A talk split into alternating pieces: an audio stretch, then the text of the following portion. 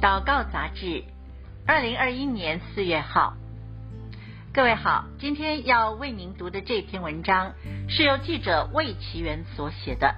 主题是气候变迁因应方案，让国家企业永续存活。过去一年，全球因着遇到世纪瘟疫新冠肺炎病毒 COVID-19 的肆虐，人人自危，产业及经济衰退，而气候变迁更带来了水患、干旱、森林大火、飓风、台风、强烈地震、极地气旋、频仍的瘟疫等灾害，如同启示录所揭示的末世灾难景况。多年来推动公司治理、永续发展不遗余力的台北林良堂朱竹元常务执事认为，因应灾难频仍的末世，不管是政府或者是企业，都应该超前部署，负起环境保护、社会公益的责任，发挥治理的能力，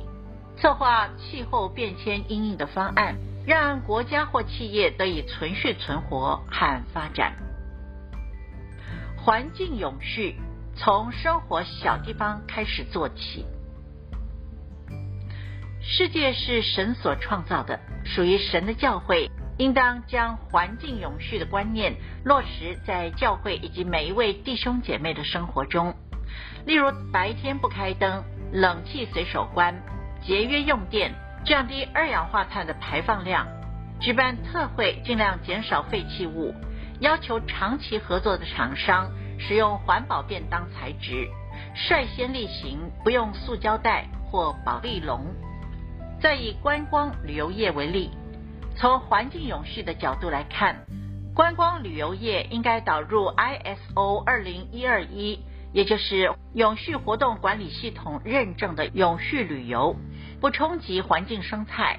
可采行的方式有第一。选择节能减碳的交通运输方式，统一搭乘电动中巴或者是大巴士。第二，观光景点内使用电动游园车或者是步行游园。第三，人车适量的管制，以提升旅游品质，并且保护珍贵的自然生态观光资源。第四，餐厅鼓励消费者酌量点餐，减少吃剩的食物。第五，土产和纪念品以采购当地出产制造为主，而且不过度的包装，减少塑料垃圾量。循环经济社会公益，让环境永续。时下国际间倡导胜利的循环经济，是为了环境永续而导入的企业营运模式，从源头将产品设计为可分解材料。或者是可回收零件组，而且导入更为节能减碳的制程，并且在末端将废弃物回收、循环再修理、再制造、再利用，尽可能延长产品的使用寿命，让资源的使用达到最高效率与效益。以资讯业为例，由于企业使用的电脑生命周期短。经常二到三年就必须汰旧换新，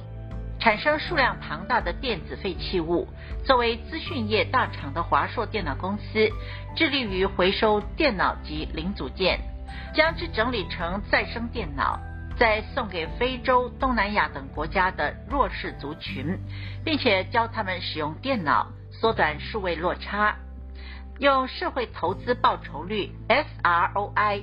Social Return and Investment，用社会投资报酬率来衡量，花一元回收就收到近四元的社会价值，这就是资讯业导入循环经济与善尽社会企业责任的典型案例。在疫情冲击下持续发展，一般所讲的永续发展，就是可持续发展的意思。遇上了末世灾难层出不穷，而且势必将越来越频繁剧烈。各行各业应该拟定可行的持续营运计划，并且落实持续营运管理以及气候相关财务揭露。针对气候风险，对公司营运造成的冲击以及财务影响进行多方面的模拟、衡量以及揭露，以符合政府主管机关以及国内外机构投资人的要求。例如，疫情期间客人不上门，高档餐厅开始提供外送服务。当遇到了紧急状况，选择让员工持续上工，或改由自动化机器人工作。设在森林旁边的工厂是否有应变森林大火的计划？使用备援电网供应，或者是产能移到其他工厂等等，这些都是必须及早预备的筹谋，以面对未来因气候变迁而层出不穷的急难和灾害。不然，像是中国大陆去年梅雨季的大雨，造成了十七个省份淹水，灾情范围之广阔，灾害损失之严重，都是始料未及的。基督徒为台湾祷告的方向，朱执事提出了基督徒可以为台湾经济与环境祷告的几个方向。第一，求神保守台湾守住新冠肺炎的低度感染确诊情况，疫苗取得有道，接种顺利有效。第二，企业能够因应产业生态结构改变，适切调整经济形态，创新营运商业模式。永续经营发展。第三，台湾政府以及企业有未雨绸缪、及早部署的智慧，免得受到重大灾害的侵袭与损害。第四，台湾能够善用创新及转型，把危机变成永续发展的转机，有计划的投资太阳能、离岸风力发电等等再生能源。取代烧煤、石油以及天然气等能源。第五，政府有智慧、有制度的制定水价、油费以及电费，并且采取以价质量，杜绝企业用电以及农业养殖业用水浪费的恶习。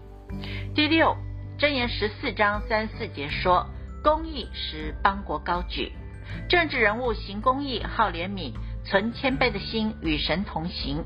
企业商贾能够善尽社会责任，并且履行环境永续，让台湾能够实现社会正义、环境正义。